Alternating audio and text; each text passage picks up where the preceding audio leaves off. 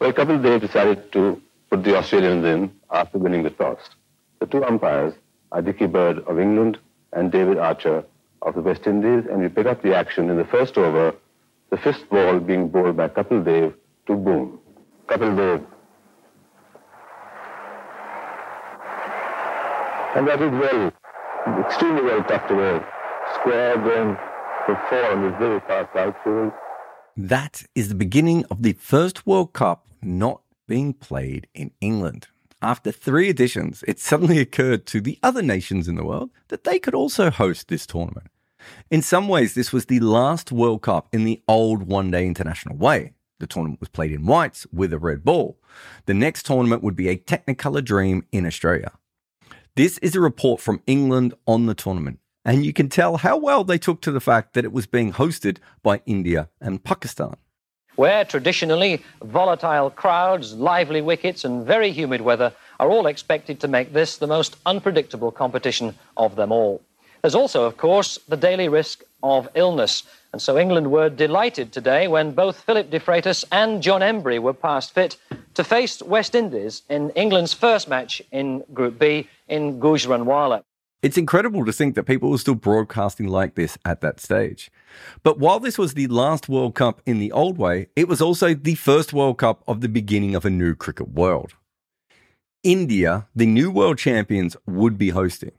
And while it didn't feel like it back then, this was actually the beginning of that new era of cricket where India and also Pakistan would start to take over the game. So the Indians' first match were up against Australia. And while no one saw the Aussies as favourite for this tournament, they were probably the first side to really prepare properly for a World Cup. They arrived in Chennai nine days before the first match just to get themselves ready. They banned alcohol between matches, quite a big thing for Australian cricketers. And both of these things at the times were ridiculed, especially as no one thought Australia were a chance to win the tournament anyway. They were not a good team. They just lost a home Ashes and they hadn't yet overcome the loss of Chappell Marsh Lillee triumvirate. Of course, a year earlier, they had been in Chennai as well. That was for the second ever tied test. And the Aussies were also thinking about that, but also quite a few methods of placing the balls into gaps and running the opposition ragged, using Geoff Marsh as an anchor and fielding at a level that cricket had just not seen before from a total team unit. In that first match, they put on a decent innings. There's the scoreboard. Lovely innings there by Marsh. Sorry, good stroke play by Jones. Australia batted first and made 268. And that was then changed to 270 at the change of innings when the Aussies complained Ravi Shastri had called a six a four. For India, this was a massive game. Not only were they hosting and also the defending champions, but it was also the last tournament that Sunil Gavaskar would be playing in. And he came out and played some shots as well, scoring 37 from 32 balls, meaning that he scored more runs in this innings than he did in the opening World Cup match in 1975 and from 142 fewer deliveries. Outside of his cameo, it was Kris Srikkanth, perhaps one of the first true dashing style players to open in ODIs. He made 70 from 83, while at the other end, Navjot Sidhu made 73 from 79. It meant that India were ahead in the chase and they needed 70 runs off the last 15 overs to win. It was then that Craig McDermott took over. At that stage, he was one of the fastest bowlers in the world, a big ginger, quick, who ran hot and cold. For instance, McDermott's first four overs went for 31 runs. And he didn't make the breakthroughs just with speed, but also through slower balls. He bowled the off cutters, while at the other end, Steve Waugh and Simon O'Donnell bowled back of the hand slower balls. These days, this is all very common, but this is right at the start of both of those deliveries. And having three bowlers with this much change of pace was unheard of. McDermott went through Navjot Singh. He then added Dilip Vengsarkar, Mohammad Azharuddin, and Ravi Shastri as India collapsed to 246 for six. Kapil Dev was then taken by Simon O'Donnell, and they lost Roger Binny to a run out. It meant that India needed 14 runs with two wickets in hand.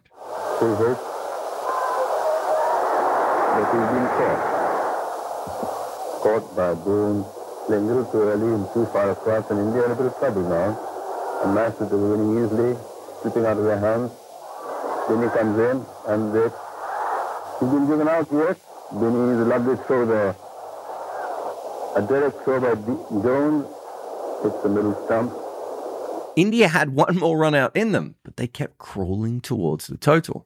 And when Steve Waugh was bowling that last over, Kiran More was out in the middle with Maninder Singh. Australia needed one wicket. India, six runs. Maninder was on strike. He loved his throw there, he kept his cool, showed his experience. Waugh comes in, and this is his last man in. Maninder going for two. Waugh was an all rounder with a big kicking slower ball. But he wasn't really the sort of bowler to blast through the tail. But he did have a sneaky Yorker when needed.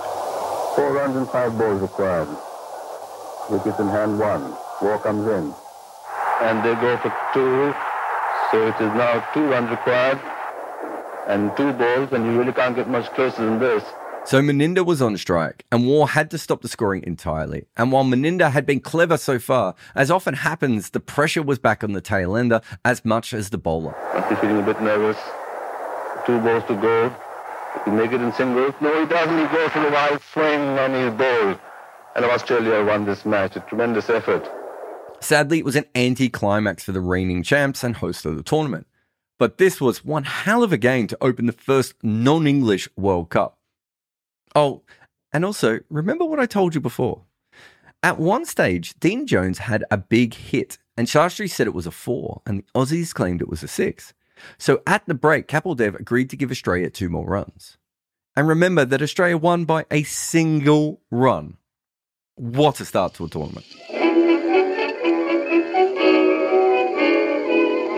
Welcome to Double Century, the podcast about the history of cricket.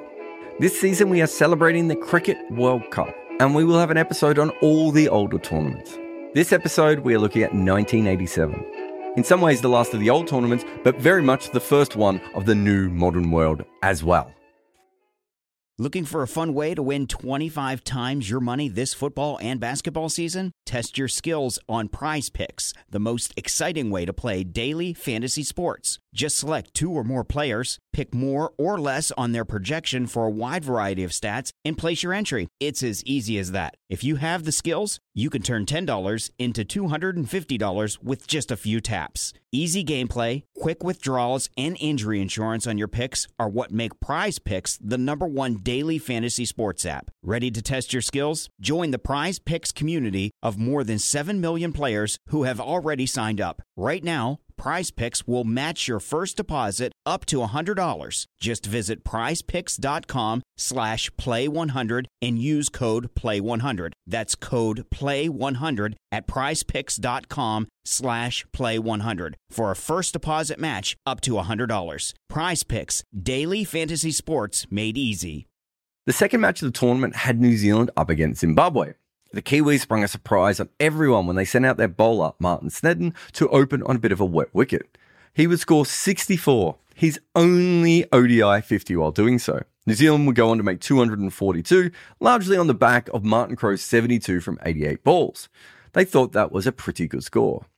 It was humid, and so the ball was doing quite a bit. Sadly for Zimbabwe, they fell to 104 for 7. Two Zimbabweans made it past 20, and one of those was a number 8 named Ian Butchart, who made 54. The other was Dave Houghton, who made 142 runs from 137 balls. The rest of the card read 1, 5, 12, 4, 5, 2, 1, Diamond Duck, and 4 not out. Butchart and Houghton together, at one end you have an incredible technician with a bat. And at the other, you had the sort of player who would have been a fantastic bowler who could hit at number eight in your favourite T20 side. And these two had nothing to lose, and their plan was simply not to get bowled out for 120. They passed that and then some. New Zealand had three spinners, so Houghton reverse swept them over and over again, not to mention backing right away just to cut from his stumps. Chatfield dives there. Houghton making the bowling look easy. Chatfield from this end to him. And see fine hook there.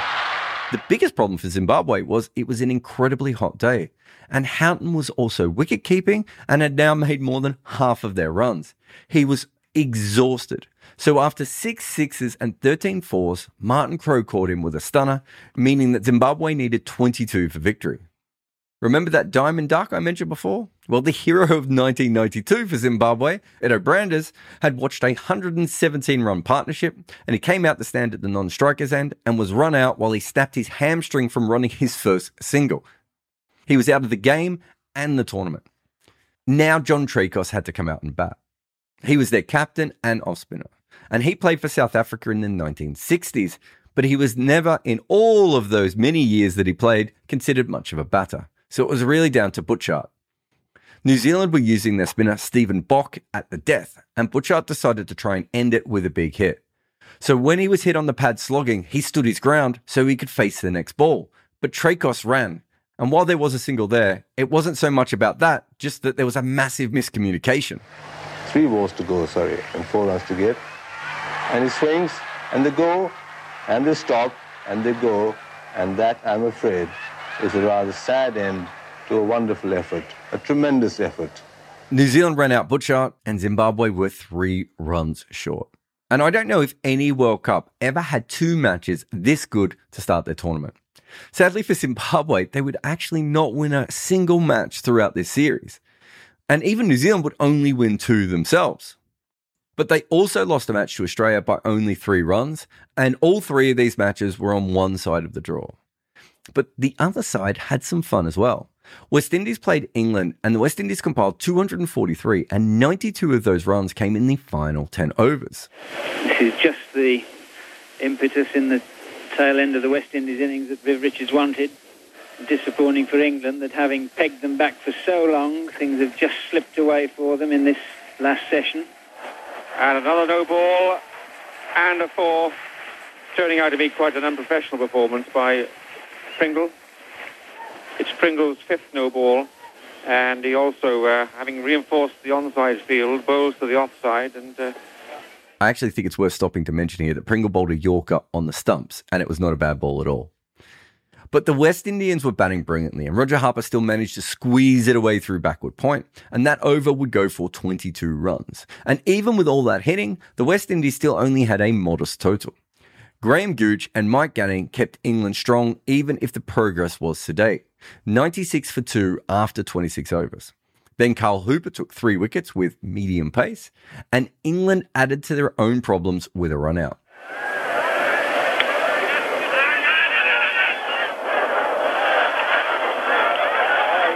Well, that was Downton uh, fall.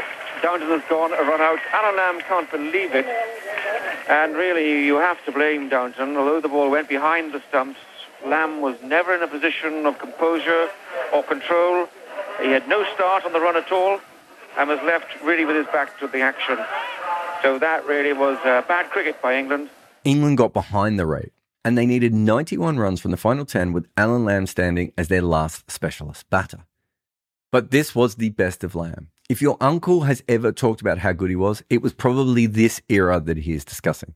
For instance, there was a game where England needed 18 off the final over against Bruce Reid, the best left arm bowler in the world at that time. At that stage, Reid had 26 for 1 off his 9 coming into the last over. Lamb chased the 18 down in only 5 balls 2, 4, 6, 2, 4. You have to understand how rare this was in cricket at the time. Everyone knew about the story, and that would include the West Indies, who were still massively in front in this game. Even with three overs to go, England still needed 34 runs, but Lamb kept going, and he took it to the final over. The bowler there would be a young Courtney Walsh, he was obviously talented, but not very experienced. And this will not even be his only last over trembler for this World Cup. But here he is to Allan Lamb for this match. And now England 231 for 8 require 13 runs off 6 balls. These to be bowled by Courtney Walsh. He has to keep those four fielders and himself and keeper inside the 30 yards. Runs in to Lamb, who whacks that away to deep mid-wicket, his favourite spot, which is now guarded Foster must run and slide in his bat, which he does. Two of the first ball. Oh, yes. Oh, yes. The Yorker uh, became a full toss. Lamb was waltzing down outside leg stump. A very awkward bounce for the fielder who dived valiantly. I don't know why all this description. All I mean to say is England got four. Seven runs required of four balls, 237 for eight, the England score. Allan Lamb is 66, and Courtney Walsh is not enjoying it. And who would blame him or pressure on him too?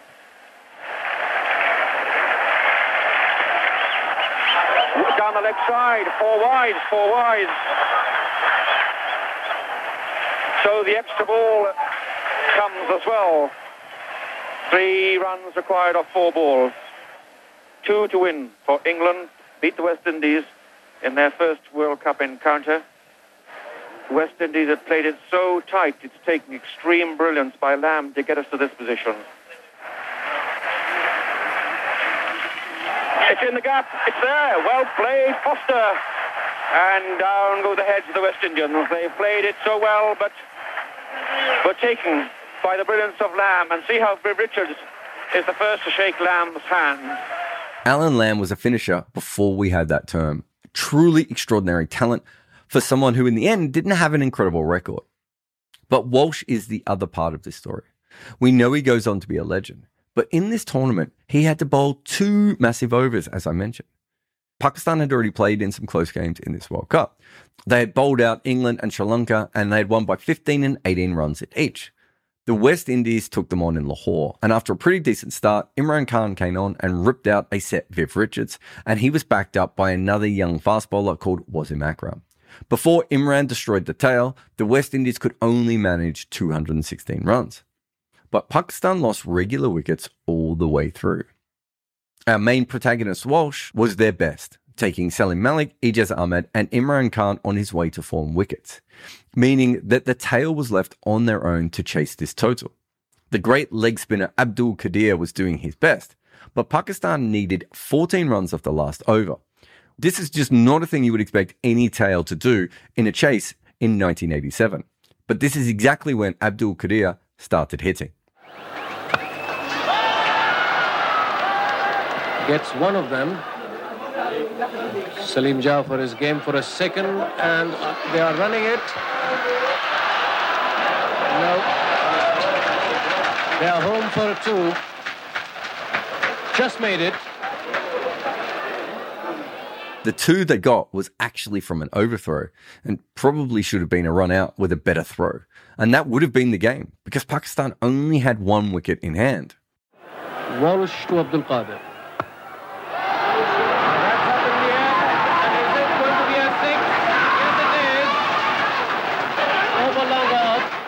Woodward signals the six.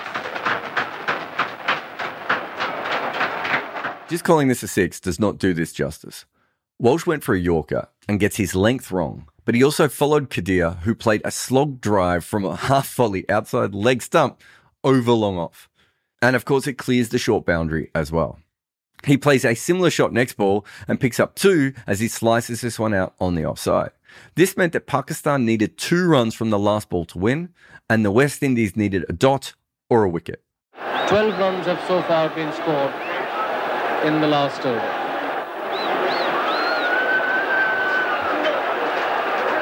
Walsh now to Abdul Qadir. The field has come in. Well, yes, that's a warning to Saleem Jaffar, I think. A warning for what, you might say?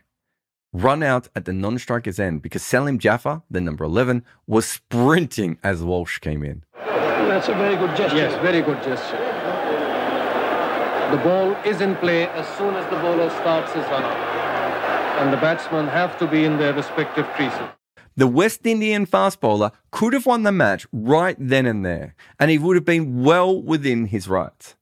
But Walsh warned him and just headed back to his mark to bowl the last delivery. That's gone towards the third man boundary. And Pakistan have won. What a tremendous for Pakistan. Two runs have been scored. Pakistan 217 for nine. And Richard does not please at all. The West Indies would eventually win three matches in this World Cup, and their run rate was better than England's. All they needed was that one wicket, but they knocked back the man card. But maybe more importantly, the person who couldn't close out the last two overs would go on to be one of the greatest bowlers in the history of our sport. If Walsh had won either of these matches, England would not have made the finals. which of course matters more because they become a major part of the narrative of this tournament. They get through a semi final against India, and their opponents would only be the other team to beat India in this tournament, Australia. So at Eden Gardens, you had England and Australia, two teams without a World Cup win, and about 95,000 spectators to watch them battle it out.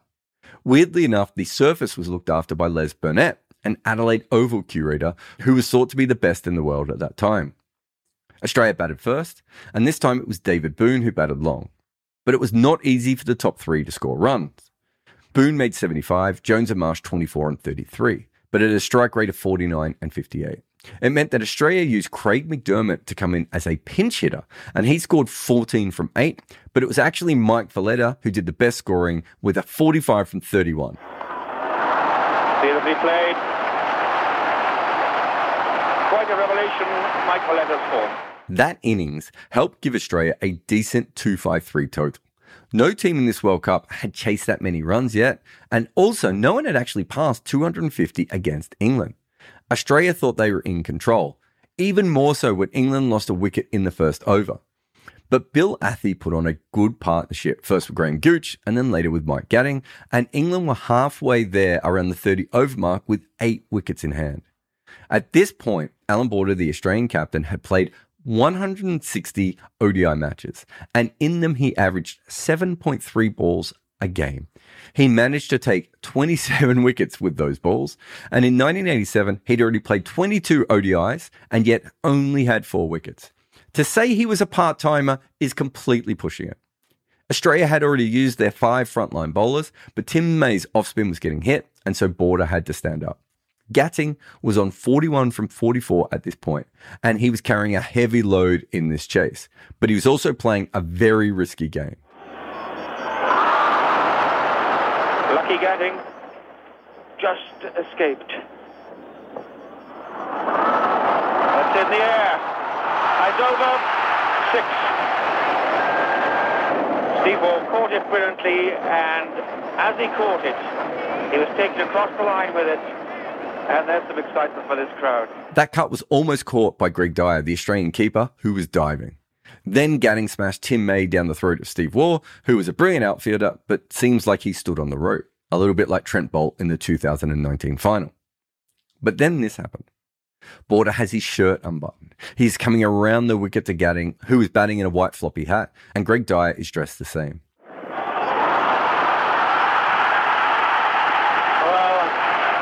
Wicket straight away. Mike Gatting trying to play the reverse sweep shot. But that's the first time he's made a mistake on this tour when he's played it. So what a breakthrough for Allan Border. The ball was just too full to reverse sweep, and also either Border saw him get into position or just accidentally bowled the ball down leg. And so Gatting has to play a very half hearted reverse, which is more of a paddle from the wrong position. It takes the edge or maybe even the toe of his bat and it flies up slowly, gently out towards where a short point would be. But Dyer springs from behind the wicket and takes a very simple catch. It is important to put this in context. The reverse sweep was just beginning to catch on in cricket. Clearly, the shot had been around since the Muhammad brothers had brought it in, but this was the time it was hitting the mainstream. Now think about how conservative English cricket was then. This was the opposite shot to that kind of mindset. You could make the argument that this shot actually ruined English ODI cricket because in playing it and getting flack for it, England players just didn't take as many risks as other teams would do throughout the 90s. This shot plays at least a small part in why they went from a team who made the final of the World Cup three out of the first five editions to the biggest joke in the format. But what about the man himself? Mike Gatting got caught having an affair as an England captain, and he also played cricket in apartheid South Africa. And I do not say this lightly. There were people in English cricket who found it easier to forgive him over the rebel tour to South Africa than for playing this shot. But Australia had still not won the game at this point because in walked Allan Lamb. A fine shot there by Allan Lamb. Allan Border giving a bit of weight. And just beating the fielders down at square third man. This meant that England was still in the match, and everyone in this World Cup knew that Australia had to stop Lamb. But they needed Athey out as well, and he was the anchor allowing the other batters to attack. And then this happened. Oh, nicely timed shot there by Athey. Just pushed away, but there'll be two or three in this. Have to be quick. And it's been given out. Well, that was it. Athey really wasn't going for that third. After chasing the ball all the way back to the mid wicket boundary, Waugh had turned and thrown accurately and quickly with power to Bruce Reid, who completed the run out. But that wasn't the important wicket. Lamb was. And with 34 runs to get, Lamb had them close enough to perform another one of his last over miracles. Until. Well, there we are, the gentle medium pace of Steve Waugh. The bounce of this pitch has got slower and lower. It wasn't a slower one, but just a length ball that Lamb was trying to smash. And this meant that Australia had taken out their biggest threat, but Phil DeFreitas and John Emburey were still there and scoring okay until this. It's going miles out. A little bit of suicide. What happened here was Craig McDermott bowled a slower delivery. Emburey dragged it to short mid wicket. David Boon picked it up and hit the stumps at the bowler's end. It was exactly what Australia had been working on in one moment. Their anchors getting them runs, their bowlers changing pace, their fielders incredibly skillful. That had been the story all the way through the tournament. They were not one of the best teams, but they had worked out how to play one day cricket in a way that no one else had really thought about at this point.